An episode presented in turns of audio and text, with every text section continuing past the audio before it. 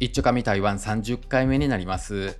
ついに大台乗りましたけれども今回にふさわしい話題は何かなといろいろと探したんですけれども台湾茶でいかがでしょうか？というのもですねあの昔台中でですね台湾茶をあの販売しておりましてそれなりに詳しいからですね あのこの10分以内とかでちゃんと話まとめれるかなっていうぐらいあのもう情熱を持って話し始めたら止まらんっていうぐらいなんですけれども、まあ、今回はできるだけ短めにですね皆さんに話せる範囲で話そうかなと思ってるんですけれども、えー、というのもですね台湾茶を販売するにあたってですねいろいろその茶畑の状態からこうお茶を摘んでですねそこからあの加工場に持っていってお茶になるまでを見てでそしてそのお茶になったものをこう説明したりとかっていう販売するっていう上でのノウハウみたいなところも一通り勉強してですね一応ですけれどもその台湾茶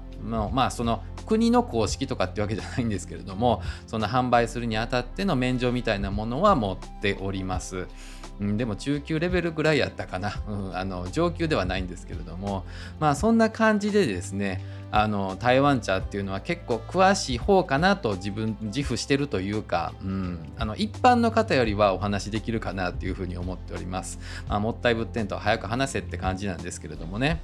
でその台湾の台湾茶の勉強したというのがですね台湾の中部ですね、えー、台中とか南東って呼ばれるところなんですけれどもあのご存知ない方には地図を開けてですねあの見ていただくと分かるんですけれども大体そこっていうのがですね今一番その台湾茶の生産が盛んかなというところですね。えー、というのもですねあの結構そこら辺って高い山が多いんですね。で鉱山茶に関してはですけれども高い山のお茶と書きますね、えー、こちらに関してはですね、えー、2000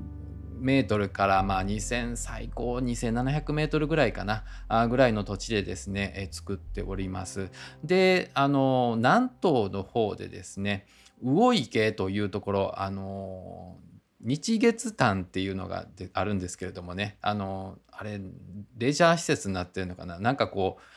うまあ言うたらいろんなホテルとかがあるところですわ。うん。まあ、そこの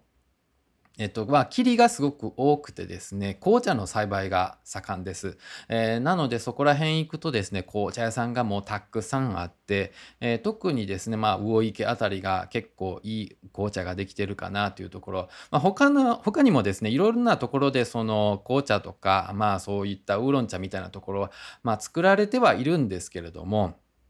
まあ、そもそもですね、あの、この話しようかな。あの、ウーロン茶とか、その紅茶って言ってますけれども、その違いって皆さん分かりますかね？基本的にはお茶の木っていうのは、まあ、一つなんですよ。で、その発酵具合によって、いろいろとその名前が変わるというか、いう感じなんですよね。で、一番発酵していないものが緑茶になりまして、えー、これがですね、緑、白、黄色、青、うん、紅と書いて、まあ、紅茶ですよね。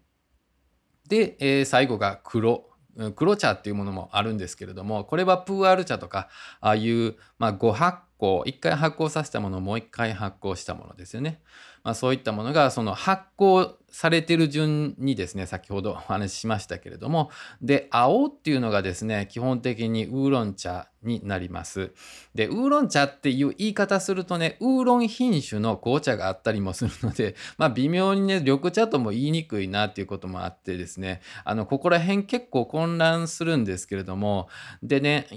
あのまあ台湾茶のいろんな定義とかっていうのはそういう教科書的な参考書みたいなところもあるんですけれどもここもね微妙になんかその作る人によってというかやっぱ生産者が書いてたりするからその生産者の都合のいいようにまあ書いてみたいなところもあって若干その解釈が違うんですよ。なのでここに言ってることとここの言ってることちょっとちゃうなっていうこともあってなんかこう国がですねこうまあ農林水産省みたいなところがこうこれは台湾茶のこの地域のこういう条件やみたいなところは別に決めてるわけやないのでそこのところがね結構その曖昧にさせるというかその消費者もねようわからんようなその混乱させる原因になってたりするんですよね。うん、せやからあのそう難しいところなんですよ。ただまあその緑茶とかは発酵全然してないものとかあのそこの定義ははっきりしております。だいたいその発酵度合いが10%とか20%やったらこの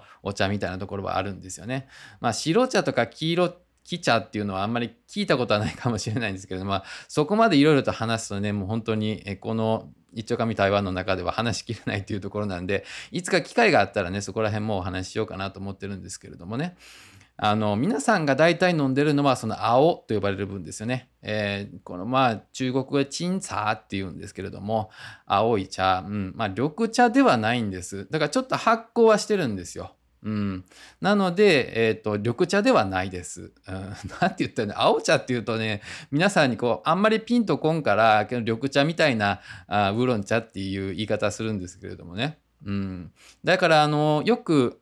あの9分とかであの皆さんが飲むやつはあ青茶です基本的に。であの青茶は青茶なんですけれどもそこもいろいろあって焙煎してるものもあるんです。でウーロン茶のそのっていうイメージで言うとですけれども皆さんは日本でのムーロン茶はね茶色いやつを想像すると思うんですけれどもあれは焙煎されてるっていうわけなんですよね。で昔そのまあ中国大陸で本当の昔ですよそのウーロン茶作ってた頃っていうのはそんなに保存技術っていうのがなかったからもうすぐ腐ってしまうわけなんですよね。で腐らんように長続きさせるために長持ちさせるためにその一回焙煎火を加えるわけなんです。ほんであの基本的にお茶の葉っぱとかっていうのはまあ枯葉とか見てもらうと分かるんですけれども酸化が進むとですね茶色くなっていくわけなんですよ。でそれを火を加えるとですねまあ急激にその酸化させることによってまあ茶色くなるというわけなんですよね。あれ焦げてるわけじゃないんですよ別に。まあ、うん、焦げてるのも若干あるのかもしれないんですけれどもね。でこの焙煎するしたお茶あのウーロン茶が基本的にみんなあの茶色いやつねあれがウーロン茶と思ってるんですけれどもあれはこう昔そのサントリーやったかな？わからないですけれどもその持って船で持ってくる時にねあれ発酵してるもんやからあれをはあの焙煎線とどんどん発酵が進んでしまうんですよ。だから船でこう持ってくる間にあの紅茶になってしまうとかってあるからまあそれは良くないじゃないですか。だからあれみんな茶色いんですよ。うん、まあねだからねあのあんまりこう緑色のねあのこうお茶の色のねウーロン茶って飲んだことないかもしれないんですけれども大体台湾で飲めるそのウーロン茶は緑色やっていう風に覚えてもらった方がいいと思います。もちろんね、あの焙煎されたやつもすごく美味しいものがあるんですよ。いろいろとその焙煎する時に使うその火の温度とか、まあ、いろんなその具合によってですね何て言うんだろううんフルーツの感じとかを引き出したりとかっていう技術があるらしいんですよね。であの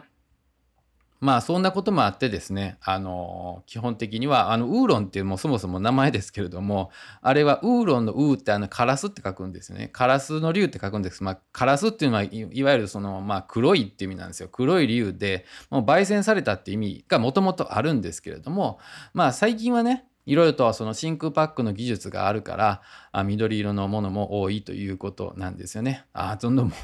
もう10分に近づいてきたらもうどんだけ話せばいいやろ。であの昔ねそのアリさんのウーロン茶っていうのが一番有名やったんですけれどもただですね最近やっぱりあの平均気温っていうのが台湾結構上がってきてですねアリさんではちょっととまああの高度が足りなくなってきたっていうこともあります。ででもまあある程度低い、うんまあ、温度が高いところで気温が高いところでも作ってるところはあるんですけれどもやはり焙煎しないとどうしようもまあちょっと難しいなっていうところもあって、えー、最近はまあアリさんよりもやっぱりもうちょっと北の方高度が上がったところとか、えー、まあ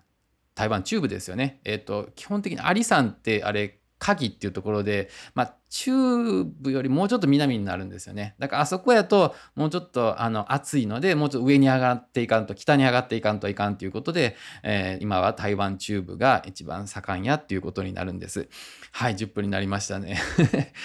はいあのまあねあの台湾茶の世界もっとあの奥深いんですけれどもあの次回にですねえもっと深いところあの次回って言ってもその次じゃないですけどいつかですねあの話せる機会があったらもっといろんなことを話していこうかなというふうに思っております。以上です。